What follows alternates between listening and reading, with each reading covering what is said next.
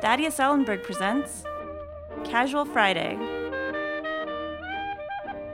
Written and read by Thaddeus Ellenburg.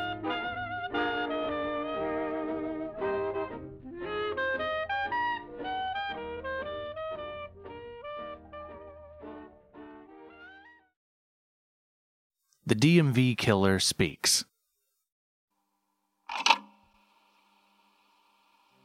You think maybe I could get a soda before we begin? The machine outside's got grape. Black cherry fits out. Two sugars. Just two. I don't want to get all jittery. I like to keep my hand steady. Steady at 10 and 2.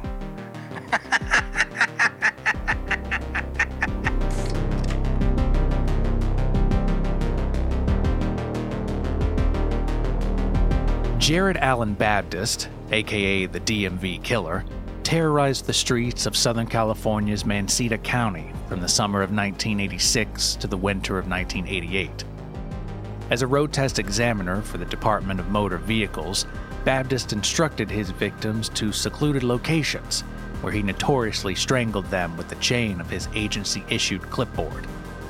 Baptist targeted future motorists from teenagers to senior citizens, ranging from Class C and commercial to the occasional organ donor, of which Baptist always helped himself, usually pairing with a seasonal soft drink or frozen beverage from the convenience store.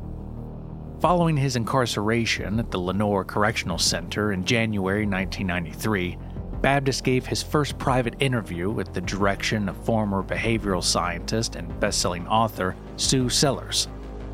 A later pioneer in the field of criminal behavior, as well as a primetime legal commentator for the Justice Network, Sellers taped all of her interviews with Baptist, eventually publishing her collective analysis in the formative paperback study 10 and 2 Inside the Mind of the DMV Killer.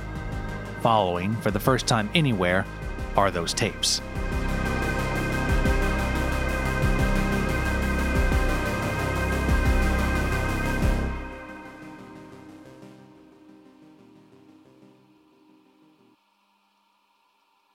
Tell me about Fort Brainerd. I grew up in Fort Brainerd, Oklahoma. Cattle auctions, ice cream cones, typical small town. Guitarist Heath Hummer came through once. His tour bus got off the highway by accident, and the band air dried their denim in the parking lot at Curly Q's, wholesale swine and weekend pig races. Or so the story goes. The parental side of my upbringing was unsatisfying, to say the least.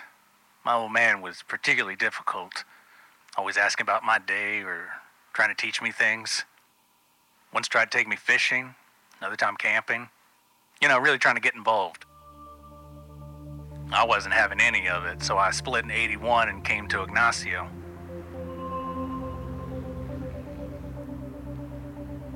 I liked them all, so I stayed.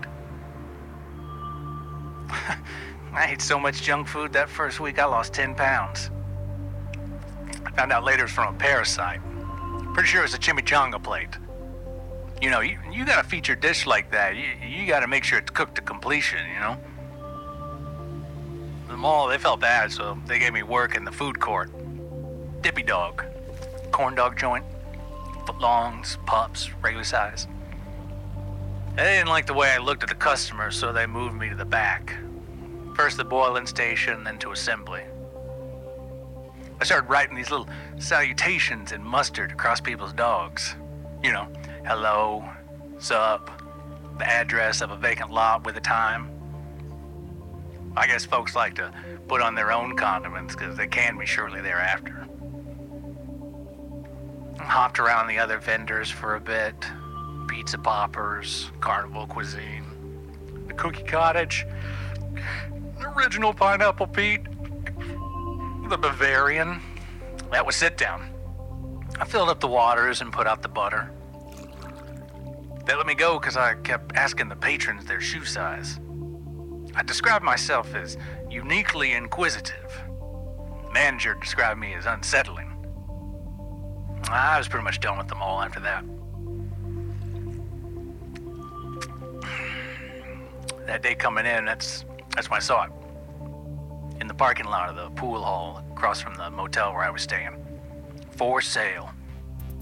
1970 Chevy LeCour, pistachio green. I watched it tirelessly from my room, dreaming of cruising up and down the strip at night, driving out to the quarry, the state park, the dam. I started fantasizing about the quiet. I miss the quiet. Lot of noise in Ignacio. Arcades, boom boxes, people laughing. You know, the resonating of general happiness. Enough to drive a sound man mad. you know. So in my mind, I drove. Eating my TV dinners in the window, watching the car across the way. Standing outside at the railing with a cold one and half a sixer lemon lime hanging by my side. Picturing myself pulling through the car wash with my arm across the seat. Scrub a Dub Deluxe place on Sarasota had this one wash they called the the Executive. Came with a vanilla orange air freshener in the shape of a creamsicle. One time I found one discarded in a storm drain. Uh, you know, the orange had worn off. Still had a hint of the vanilla. That car got me through a lot of lonely nights, chained away in my room. Trips along the coast, old logging roads. Clock on the wall ticked away to my mental mileage. Wheels, radials, turning, spinning, burning rubber in my head with smoke after smoke, ashtray after ashtray. Really stifled the insomnia. Got a lot of thinking done. You know, the, the road in your head has a funny way of weaving your thoughts together, if not knotting them. Society's pressures, the ones pushed on you, sort of lift off your shoulders and accountability slips right through your fingers. You start to see it all for the charade you always knew it to be, but hoped was the mere manufacturing of your arrested pubescence. I hold quite the load out there, meandering the blind bends of my thinker. Sometimes I just pull in somewhere and grab a slushy. Green apple, pina colada. You know if they had it. Three squirts, minimum. Old habits are hard to shake. Even in dreams. Did you ever get the car? I'll take another soda.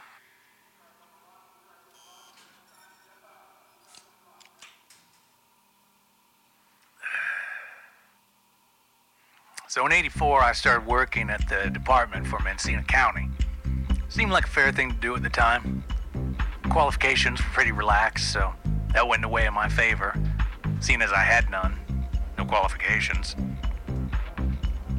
Hell, they didn't even have me drive around the block or anything. They just gave me a clipboard and assigned me a car each day. I think they were just happy someone applied. At 20 years old, I was the youngest ever road examiner in the county's history. Also killed the most students.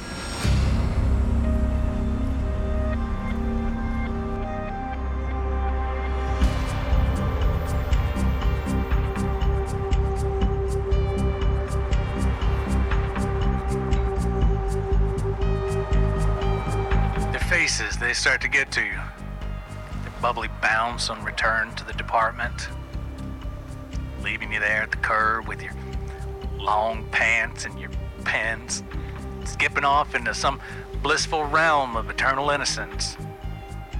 And their ticket? State issued piece of plastic. Didn't mean a thing, but it went to their heads. Every one of them. Suddenly they were better than the rest of us. Us? Them. You know, everybody. The first one was a few days before the 4th of July weekend, 86 girl with the ponytail got in. I cracked open a pop and we were on our way. She didn't say much. Too nervous, I guess. I mean, two of us. I knew I was gonna do it. Had to do it. Then she launched into her holiday plans, driving up to a friend's cabin with her track star boyfriend and several other couples from school. That made it easier. It was gonna be romantic, and she was gonna wear his ring. Something about her parents wanting to meet his parents before or something. I don't know. I was entering a different space. It was a hot day, I remember. My soda can on the dash was sweating as we crawled along at a snail's pace in the left lane with our blinker on. I tapped on my clipboard with my ballpoint to the rhythm of the sound. I directed her to a boat ramp by the lake and told her it'd be good practice for the kind of road she'd be on over the weekend. You know, and how, how it would impress her friends. The clipboard chain was a strong enough gauge to do the trick. She was pretty petite. It was over quick. The quiet by the lake was nice. I hitchhiked back to the department and told them we were carjacked at knife point by a guy with a mullet wearing a shirt that said, No chicks. I told him the girl took off. I'll admit it was flimsy. Especially when the girl never came home. You'd think the police would wanted to talk to me, but no one ever came around. Because I took that as a license to keep on doing it. Because I knew I was going to do it again. After a while, it got difficult coming up with new excuses for not returning back with the car or the student. And by that point, the police knew they had a killer on their hands. I was brazen. I'd pull in with a tow truck after having the driver stop to get me a popsicle, expecting the lot to be swarming with cops from any number of missing or mutilated kids. Hell, standing by the soda machine in the break room. I half expected any number of my coworkers in a momentary jolt of good judgment to place a call to the police. After hearing me stumble through one of my many leaky stories, I spun together right there on the spot, separating me from student and car, which always lined up perfectly with any single killing or disappearance. Stories which not only contradicted themselves, but each other. And not in minute ways, but, you know, big blaring ones. Like a blood-stained shirt I blamed on a bump and a strawberry slush. One time even explaining away a bit of brain matter on my shoulder as a fruit chunk. Never mind all the requests for a new clipboard. You'd think that'd raise some kind of suspicion, but no one thought to ask. No, hey, this guy really runs through the clipboards. It's like the folks down there, it's like they didn't even care. Why not simply drive the department vehicles back yourself? Why complicate matters? he, uh, seemed to be running low on fuel here. I'm uh, I'm feeling pineapple this round. Hit the button without the label. It'll know what to do. Summer of 87, the city was in a panic. School year was fast approaching, and I was keeping busy. Vehicular accidents involving young motorists were leveling off as I thinned the herd. I saw it as a public service. the county's mandated curfew helped out, particularly with the noise in the city. Still, I prowled Monday through Friday, 8 to 4, not including federal holidays. It's a trite thing to say, but I got good. My authority made it easy directing them where to go. I'd tell them, okay, you're gonna want to take next left up here. And they'd have no idea. I'd even give them little things for my amusement, like, oh, I wouldn't worry about your mirrors. I'd shoot them a wink and everything. Sometimes the elderly ones would go on at length about their personal problems and stuff. Corns, why their families never call. Eh, that would always put me out of the mood. I'd usually just administer the test to them. I wouldn't kill them. Sometimes I killed them. But it got to be after a while, it wasn't challenging anymore. And, you know, I was honing a craft. An unquenchable craft. So, I to up things.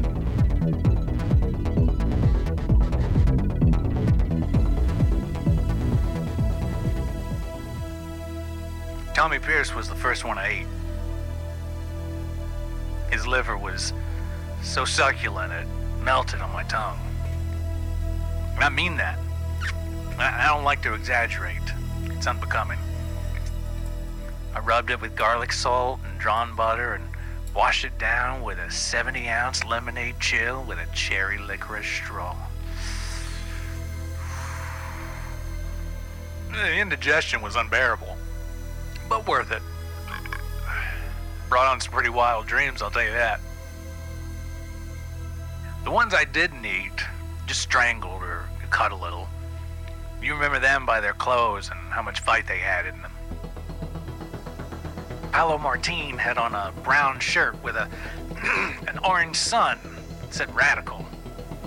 Becky Ferris wore a sweatshirt with a class year in the name of a nondescript college. That, that's how I remember them. But the ones I ate, when you remember them, you start to salivate. It's a primal, involuntary response. Animals, that's all we are.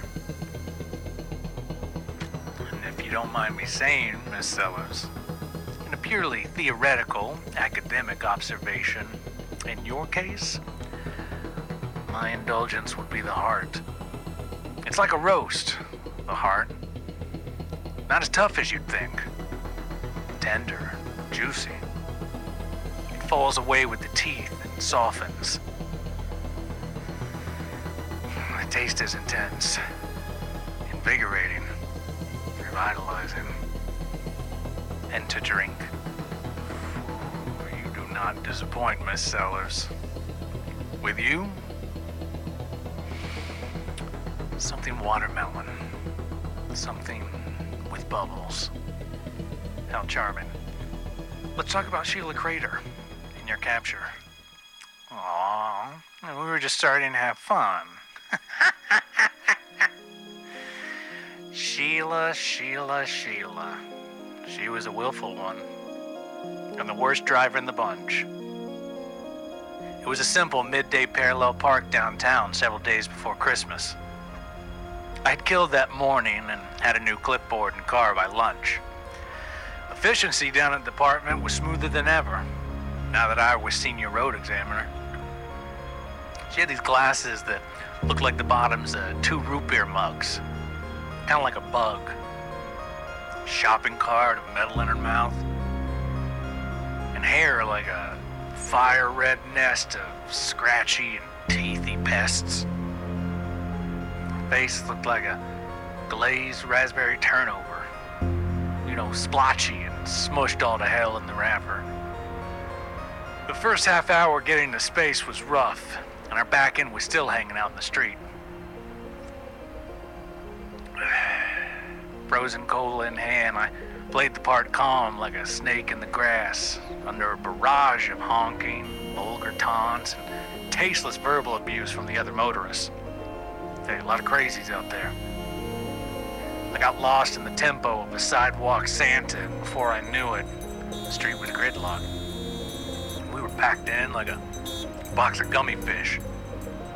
And Sheila, unruffled, kept trying to make progress with the space. Clearly, she had had practice in hostile situations. I admired her for that, her determination. At that time, more or less, we were running on fumes, and Sheila had all but grinded away the gears, and the transmission was going on us. I noticed a crowd of people around a newsstand on the sidewalk, you know, outside the car. Then, with a break in the flock, there was my kisser up on the television. My department ID picture. Special bulletin.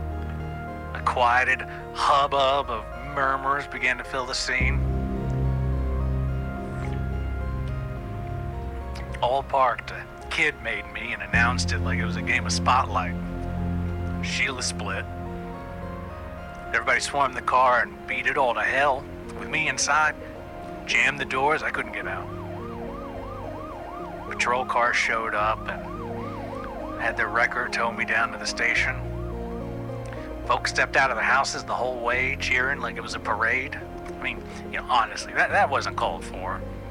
I wrote the city a letter expressing my displeasure. You know, you, you can't treat your citizens that way, you know? Yeah, it was a fluke. The whole thing. Turns out soil tested from the crime scenes turned up all 47 flavors of slushy syrup sold in Mendocino County. Hmm, Guess that got the ball rolling for him. Then a chatty convenience store clerk. Well, I never did care for that guy. Eventually, the department's cars started popping up and the ride was over.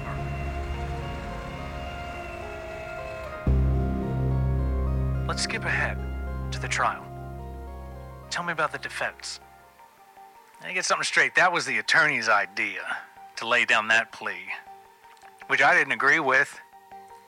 Insanity brought on by a high sugar based diet, a side of $4 words like cerebral equilibrium and liver failure. And all of it despite representatives from the Food and Drug Administration taking a seat on the DA's team, alongside appointees from all the major soda companies. And my time on the stand didn't help. I butchered being cross examined, taking the better part of a half hour to name off all the drinks and flavors I partook in at the time, which you'd think would have helped with the insanity defense. But my attorney said I did it with a big smile, like I was recalling the names of cherished classmates. You know, while making little comments about each one. Even at one point requesting directly to the prosecution the return of some of their limited time flavors, like tropical fruit mango cranberry cookie. Mm. And peach flamingo. That had little bits of peach in it, and the cup had this cool flamingo with dark sunglasses. I know, apparently in law, if you like something, you can't blame it for your actions. I told him it was a bad idea. If not the diet, what then? I wouldn't attribute leaving home to your behavior. And I guess I'm still foggy on the student vehicles. After all, they incriminated you.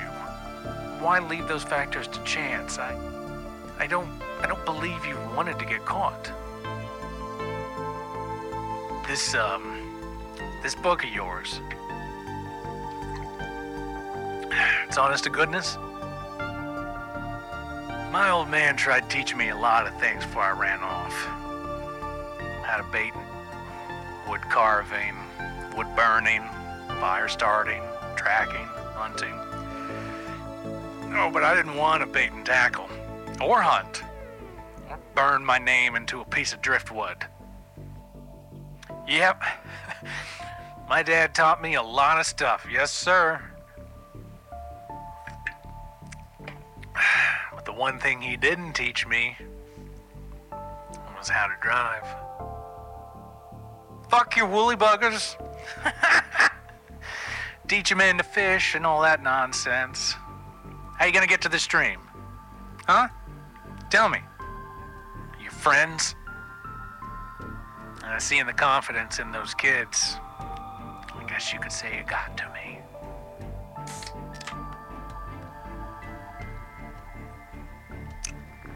I do a lot of reading here.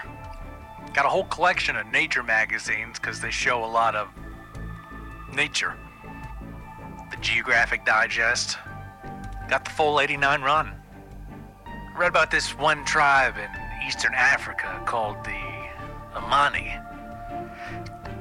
And they got this sort of rite of passage the boys take in order to enter manhood. Girls too, but theirs is different. The boys climb to the top of this massive mud slope, then get put in a cylindrical basket and rolled down the hill. When they emerge at the bottom, they have to run in a straight line to a marked tree in the distance. Run, not walk. Sprint. If they can maintain that bearing, they've proven they can stay steady and on course even under adverse conditions, and are therefore ready for adulthood. Of course, that's over in Africa. Still take out that Chevy for a spin sometimes late at night. The pistachio one. Along the grooves of white painted concrete and scratched steel. By the high school campus and out to the drive-in. The lake. A gorge. Sipping and slurping on blue coconut. Gotta keep that engine running. Uh, remember, eyes on the road.